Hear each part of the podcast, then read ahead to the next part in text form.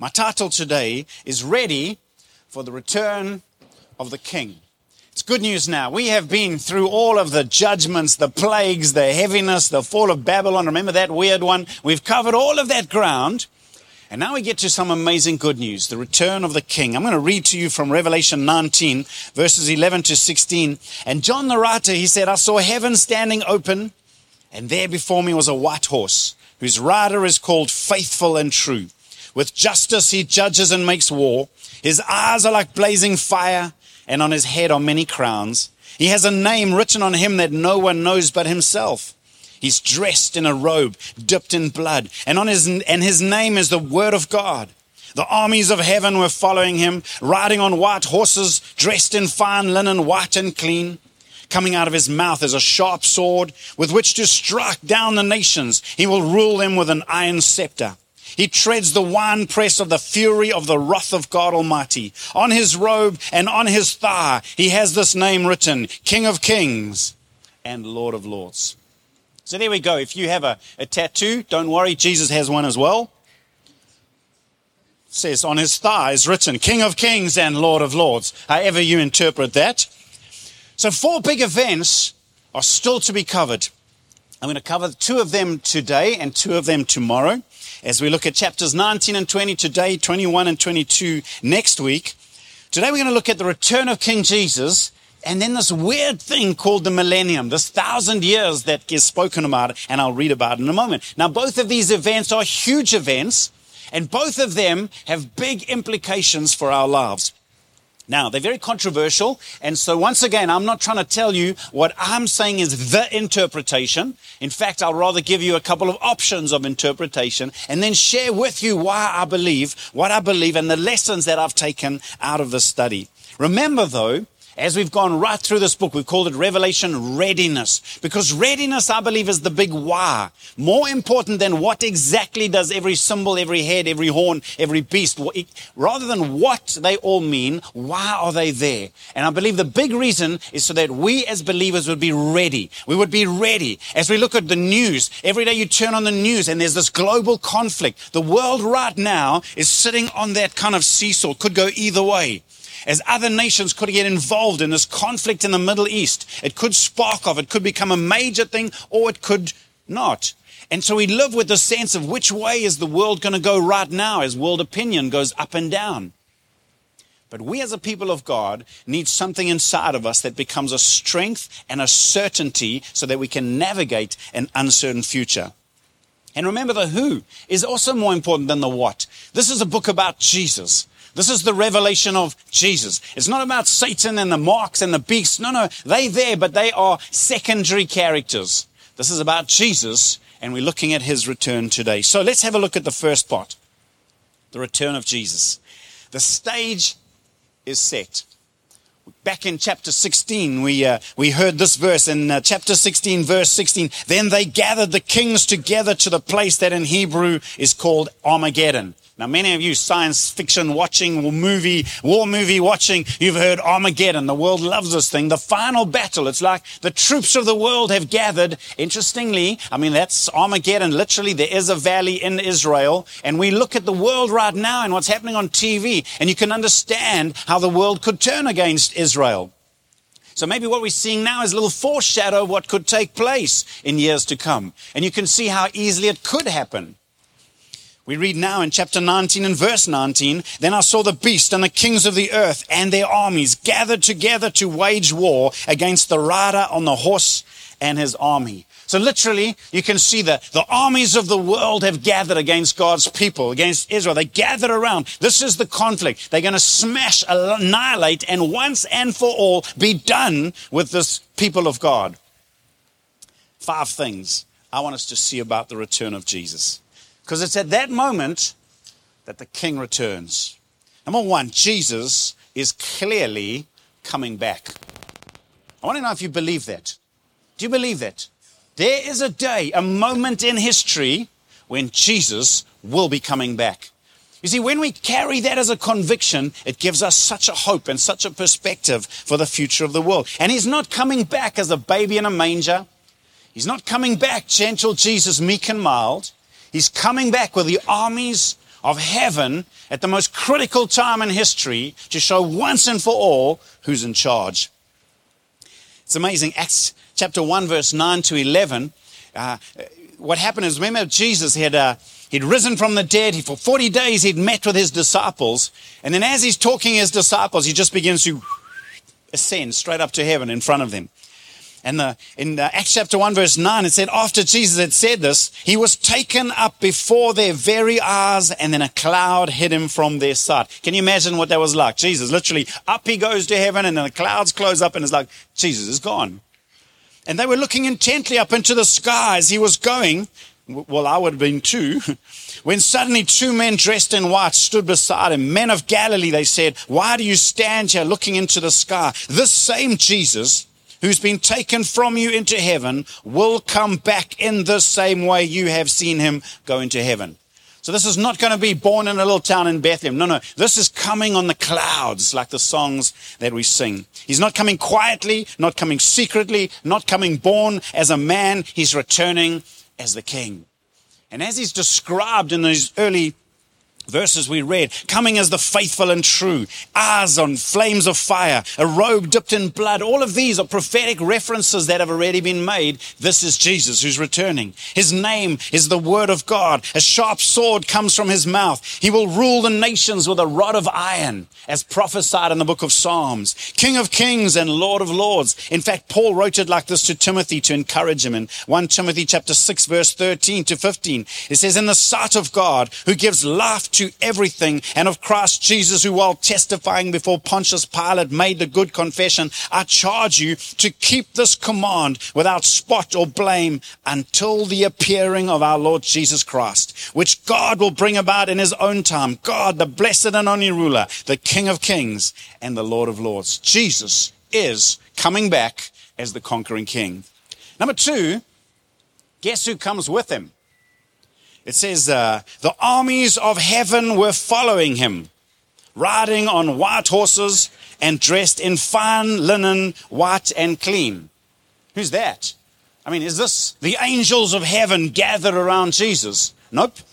Because a couple of verses just before that, in chapter 19, verses 7 to 8, it says, Let us rejoice and be glad and give him glory, for the wedding of the Lamb has come, and his bride has made herself ready. Fine linen, bright and clean, were given her, given her to wear. Fine linen stands for the righteous acts of God's holy people. Guess who's coming back with Jesus? Riding on horses as well. The armies of God is the bride of Christ. Can you ride a horse? If not, YouTube it and then go for a lesson because it says the bride of Jesus, the people of God will be coming back with Jesus. So if you don't believe animals go to heaven, we know there's going to be a lot of horses, that's for sure, because the people of God are coming with Jesus, riding on horses as the army of God, which is a glorious thing. Third thing, this is important, as part of the return of Jesus is what the Bible calls the first resurrection. In Revelation chapter 20, we're going to get into a moment, but I want you to catch what it says. It says, the rest of the dead did not come to life until the thousand years were ended. We'll talk about that in a moment. And next week, we're going to look at final judgment, where all of mankind will be resurrected and judged. But first, it says, this is the it says this, uh, the rest of the dead did not come alive, but these are the people of God. This is the first resurrection. Blessed and holy are those who share in the first resurrection. The second death, that's judgment we'll look at next week, has no power over them, but they will be priests of God and of Christ and will reign with him for a thousand years. Okay, like what are you talking about here? Well, let me explain it to you in the words of Paul the apostle as he described it to the church. In 1 Corinthians 15, verses 20 to 24, he said, But Christ has indeed been raised from the dead, the first fruits of those who have fallen asleep. Now, fallen asleep is not dozing in church. Okay. I love Paul's theology. He would never talk about a Christian dying because Jesus conquered death. He said, if you're a Christian, you don't die, you fall asleep in the Lord because sleep is restorative, redemptive, and temporary, and you wake up again from your sleep feeling strong. So I love Paul. He'd never say death is, no, no, Christians don't die. They fall asleep in the Lord because then they wake up again stronger. Verse 21 For since death came through a man, the resurrection of the dead comes also through a man. For as in Adam all die, so in Christ we will all be made alive. But each in turn. Interesting. Christ the firstfruits. Then, when he comes, those who belong to him. That's you and me. Then the end will come when he hands over the kingdom of God to, the, to God the Father after he has destroyed all dominion, authority, and power. So in other words, Jesus comes riding on the clouds. The one is white horse, the armies of heaven, the bride of Christ, those who've fallen asleep in Christ. They coming with Jesus. And now look what it says, 1 Corinthians 15 verses 15, 1 and 52. Listen, I tell you a mystery. We will not all sleep. In other words, not every Christian's going to die but we will all be changed in a flash, in the twinkling of an eye, at the last trumpet. Last trumpet, that's when Jesus comes back. For the trumpet will sound, the dead will be raised imperishable, and we will be changed. I love this one. In 1 Thessalonians, Paul's writing to the church to give them an understanding. What happens when Christians die? And he says, 1 Thessalonians 4, 16 to 18, for the Lord himself will come down from heaven. Now that's what we've been studying. With a loud command and the voice of the archangel and the trumpet call of God. That's what we've been looking at. And the dead in Christ, not all the dead, the dead in Christ will rise first. After that, we who are still alive, in other words, maybe we've made it through the tribulation. Maybe the start of the tribulation's coming. Maybe we've still been through this tough seven years or three and a half years. It says, after that, we who are still alive and are left will be caught up together with them. Who's them? I mean, Jesus and the armies of heaven, the saints of God coming with Jesus, with them in the clouds to meet the Lord in the air. I mean, how awesome is that going to be? This is not science fiction. This is in the Bible. This is Paul quoting, speak, this is what's going to happen. Jesus comes back riding the white horse. It says, with him the armies of heaven, the saints of God, the bride of Christ, riding horses. Then it says, those who are still alive in Christ, we don't get left out of this victory procession. It says, those who are still alive in Christ are caught up with them in the air. But it says, and we are changed. The first resurrection. Remember, those souls in heaven, they get real glorified bodies. We who've got these mortal bodies that are getting older and older, some older than others, it says we changed in the twinkling of an eye and are given a glorified body and we meet Jesus in the air. Extra horses must be available because onto the horse we go, coming back with Jesus. It's in the Bible. And it says, and so we will be with the Lord forever. Therefore, encourage one another with these words. I hope you feel encouraged. Because actually, that's what's going to happen. That's in the Bible. This is not a Hollywood movie. That's what's in the Bible. And I'm looking forward to it. I don't know exactly what it's going to look like, but it's going to be amazing. Jesus returns. The dead in Christ return with Jesus as an army and are reunited with a resurrected eternal body. Those believers still alive are caught up into the army coming from with the clouds and are changed from perishable to imperishable. Remember when Jesus rose from the dead? He rose with an imperishable body. He, he had a body that was growing older. He went from born to 12 to 33. His body was, but when he was resurrected from the dead, he was given an imperishable body. And in the same way, Bible says, we will be changed. So this is a beautiful picture of what it was like when a king returned victorious after a great battle. Here, interestingly enough, he still faces the battle. But the fourth point about Jesus' return is that we don't have to fight in the army. Isn't this beautiful? So now we're part of the army. Jesus is up front. We all kind of, I don't know if it's like Braveheart or whatever, but I mean, we're sitting on a horse, the armies of heaven, the saints of God, for the first time, all united together. We're on our horses. It's like, Jesus, we're right behind you. The news is better. We don't have to fight. Because Revelation 19, some of you are like, Don, others are like, shoo. Revelation 19, verse 19 to 21. I saw the beast and the kings of the earth and their armies gathered together to wage war against the rider on the horse and his army. But the beast was captured and was with it the false prophet. Remember, we studied those political leaders, a religious leader. They were captured, and with it the false prophet who performed the signs on its behalf. With these signs, he had deluded those who had received the mark of the beast and worshipped his image. We looked at that. The two of them were thrown alive into the fiery lake of burning sulfur.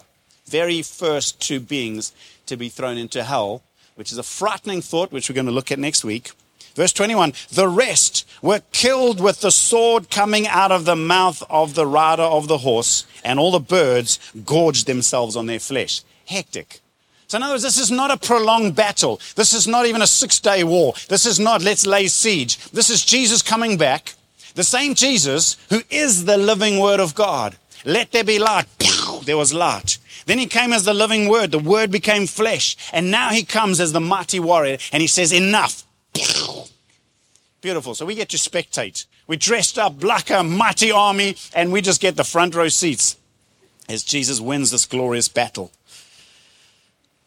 The fifth part of the return of Jesus is for me, I don't understand. I'm not exactly sure when this glorious supper takes place. Revelation 19 verse 9, it says, The angel said to me, write this, blessed are those who are invited to the wedding supper of the Lamb. And he added, these are the true words of God. This is controversial because some would say, no, it happened up in heaven. And I'm like, mm, how does that work?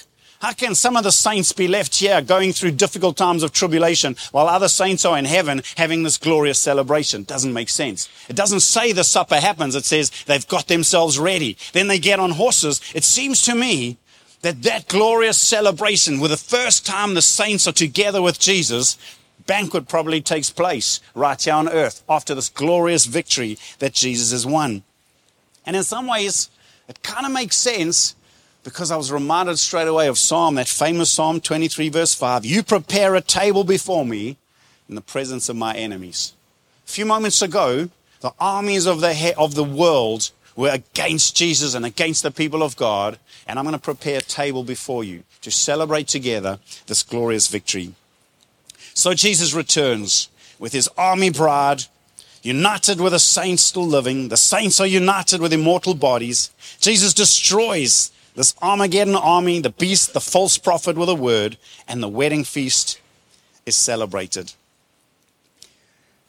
And we're going to be part of it. We're going to be part of it. I'm going to ask you right now are you going to be part of it? I know I'm going to be there. I know I'm going to be there. My life under the lordship of Jesus Christ. He's my Lord. He's coming back to show his lordship over the, all the earth. And either now we choose voluntarily, Jesus, I want you to be my Lord now. I don't want you to have to come and conquer me then. I'm surrendering myself to you now, Lord and Savior. So either we get to be part of this glorious army that the Bible spells out, coming in victory, or we part of the conquered, where we finally realized how doff was I, how stubborn was I, how hard-hearted was I. Why didn't I put my faith in this King? Just a couple of minutes, I want to then go on to even more of a controversial topic. But one probably out of the whole of the book of Revelation, I'm looking forward to the most. The Bible speaks about the thousand year reign of Jesus, the millennium. You might have heard about it. I'm going to read Revelation 20, verses 1 to 10. Probably one of the most controversial passages, probably in the whole Bible, especially in the book of Revelation. It says, And I saw an angel coming down out of heaven, having the keys to the abyss and holding in his hand a great chain. He seized the dragon, that ancient serpent who is the devil or Satan, and bound him for a thousand years. He threw him into the abyss and locked and sealed it over him to keep him from deceiving the nations anymore until the thousand years were ended. After that, he must be set free for a short time. I saw thrones on which were seated those who'd been given authority to judge. And I saw the souls of those who'd been beheaded because of their testimony about Jesus and because of the word of God. They had not worshipped the beast or its image and had not received its mark on their foreheads or their hands. They came to life and reigned with Christ a thousand years. The rest of the dead did not come to life until the thousand years were ended. This is the first resurrection. Blessed and holy are those who share in the first resurrection. The second death has no power over them, but they will be priests of God and of Christ and will reign with him for a thousand years. So that's what follows the return of Jesus. We've described his coming, the reuniting of Jesus with the saints of those dead and those still alive in this glorious celebration victory. And now speaks about Jesus coming to reign with those thrones for those who reign with him. Verse 7 says, When the thousand years are over, Satan will be released from his prison and will go out to deceive the nations in the four corners of the earth, Gog and Magog, and to, to gather them for battle. In number, they are like the sand on the seashore. You thought Armageddon was enough. Did you not learn that at Armageddon the battle was won just like that? Verse number nine, they marched across the breadth of the earth and surrounded the camp of God's people, the city he loves. But fire came down from heaven and devoured them. And the devil who deceived them was thrown into the lake of burning sulfur, third person into hell, where the beast and the false prophet had been thrown. They will be tormented day and night forever and ever. So this is called the millennium. Now you get to hear some of these big religious words, and, and when pastors get together, they like to debate this kind of stuff. Are you a premillennialist, a postmillennialist, a millennialist? And like, what are you talking about? Well, I want to give you the main ideas very quickly, just for a minute. Premillennialists is the original view that the church read and understood. And it's what I've described to you. Jesus comes back pre, before that millennium, and literally believing Jesus comes to planet Earth and then reigns as king on earth for a thousand years. Whether it's a literal or symbolic number, for a whole lot of years, Jesus reigns on earth, probably from Jerusalem with the saints, the people of God, now exercising government on his behalf. Post millennialists, they believe that actually, no, the millennium's happening now. What we in right now, the church age, is actually this millennium time. And the church is going to be reigning here on earth. Things are going to get better and better and better. The church is going to get more and more powerful, and the church is going to be exercising authority on earth. And once we've finished the job, then Jesus will come back. I'm like, mm, you've got to be very optimistic. Are things getting better and better and better? I'm like, mm, I don't really think so. And then you get amillennialists. A means nothing, like an atheist, don't believe in anything. Amillennium means no, there's no millennium. Jesus has already been given all authority in heaven. It's, it's, there's no millennium time. It's actually Jesus comes back, judges, and then there's a new heaven and a new earth. You, you can study all of those, and, and there's different reasons why people buy into these. My thinking is normally you want to believe what the Bible simply says. And you've got to twist the Bible a lot to get it to sound like actually Jesus comes after the millennium or there's no millennium. It said six times for a thousand years, for a thousand years, for a thousand years, for a thousand years. It's kind of making a point. Personally, I believe the literal Bible reading that Jesus says he returns and reigns for a thousand years. Why change the order? I don't see the age of triumph right now. Not optimistic that things are getting better and better. If anything, it sometimes looks like things are getting worse before they get a whole lot better and you'd have to twist the scripture a lot to make it fit. So, what I believe, I believe that Jesus will come back from heaven and reign on this earth with these problems and climate change and pollution and all kinds of mess for a thousand years. And you know, I've come to believe that because I think to myself, imagine what this world would be like when Jesus comes to do what Adam and Eve were originally told to do come and rule over the earth, take care of it, and use it for the glory of God. Can you imagine a thousand years under Jesus' rulership and reign with the saints, his sons and daughters, exercising government on his behalf? Can you imagine what a glorious thing that would be? Imagine after 10 years, hey, the world is starting to look a whole lot better. There's no litter anymore, and it's like no corruption anymore. And after 20 years and 50 years and 100 years and 500 years, imagine how glorious this creation will begin to look. Yeah, someone said this, Wayne Grudem from Systematic Theology. The idea of glorified believers and sinners living on earth together during the millennium does sound strange to us now, but it's certainly not impossible for God to bring this about. We must realize that Jesus lived on the earth with a glorified body for 40 days after his resurrection, and apparently there were many other Old Testament saints who lived with glorified bodies on earth during that time as well carried on to say this is consistent with the rest of the New Testament, where we are frequently told that believers will reign with Christ and be given authority by him to reign over the earth. Can you imagine? Some of you sitting right here might be mayor of uMhlathuze one day. I want you to take care of this city. Premier of the province, president of a country. Imagine under the rulership of Jesus. Does it sound science fictiony? Maybe it does, but actually it's in the Bible. In fact, Jesus said this Well done, my good servant, his master replied. Because you've been trustworthy in this very small matter, take charge of 10 cities. Have you ever been thought that maybe you've been groomed right now on earth to reign with Christ? And he's asking, can you be faithful with the small things? Can you be faithful what you're facing now so that I can use you greatly in the age to come? Do you not know in 1 Corinthians 6 verse 3, do you not know that we will judge angels? How much more the things of this life? Revelation 2 26 and 27. To the one who's victorious and does my will to the end, I will give authority over the nations. They will rule them with an iron scepter, dash them to pieces like pottery, just as I have received authority from my Father. Why does it happen? Well, sometimes we think surely in perfect conditions, with a perfect government, everyone would be believers. No, they wouldn't. The human heart is deceptive and wicked. Sometimes we blame the devil. Nope. Still, people rebelled against Jesus. But I want to see, I, I love this verse. I've always wondered about it, but only now in this context would it make sense. In Romans 8, verses 9 to, 19 to 23, it says, For the creation waits in eager expectation for the children of God to be revealed. For the creation was subject to frustration, not by its own choice, but by the will of him who subjected it, in hope that the creation itself will be liberated from its bondage to decay and brought into the freedom and glory of the children of God. Imagine engineers, if we still engineered, but did it to the glory of God and not to greed or to just man's comfort and convenience. We know that the whole creation has been groaning, as in the pains of childbirth, right up to the present time. Not only so, but we ourselves who have the first fruits of the Spirit groan inwardly as we wait eagerly for our adoption to sonship, the redemption of our bodies. As you can hear, these are amazing chapters. I've come to believe after this study that Jesus truly will come back.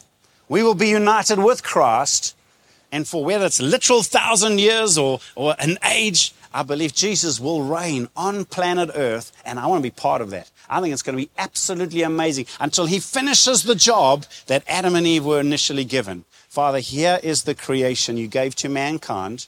And Jesus, Son of God, Son of Man, with his sons and daughters, gives it back to the Father, saying the work is now complete. As I land, maybe I can ask you to stand because I want to just leave you with four challenges. If you don't mind closing your whoops, closing your eyes just for a moment. Challenge number one the assurance of Jesus' return should make us live with hope. I want to ask you are you living with hope? Certain of the return of the King. Number two, the thought of being part of the first resurrection which means being safe from the final judgment, should encourage us. I want to ask you are you part of that first resurrection? Because your name is written in the Lamb's book of life, because you've surrendered yourself to the lordship of King Jesus now. Thirdly, knowing the outcome of the final battle should give us courage. You watch the news and the depressing things that happen in the world. It says there'll be wars and rumors of war, but do not be alarmed. Do you have an assurance in your heart Jesus will overcome? And lastly, knowing that we will be rewarded with a role of rulership in his millennium kingdom should inspire us to greater faithfulness. We saved by faith and rewarded for faithfulness. Are you being faithful right now? Are you being faithful? Well done, my good and faithful servant. Take charge of 10 cities. Heavenly Father, as we stand in your presence this morning, we thank you for the return of the King. Who knows, maybe we'll be alive to see that glorious day when Jesus returns. And if not, Jesus, we'll be coming with you, celebrating with you as you come to conquer and to reign. Father, some of these things are confusing and we're not exactly sure, and there's not a lot of detail given, but there's enough given in your word to encourage us. Encourage us towards hope, encourage us towards faithfulness, encourage us towards steadfastness. Father, I pray that you would settle the hearts of your people. Thank you, Jesus.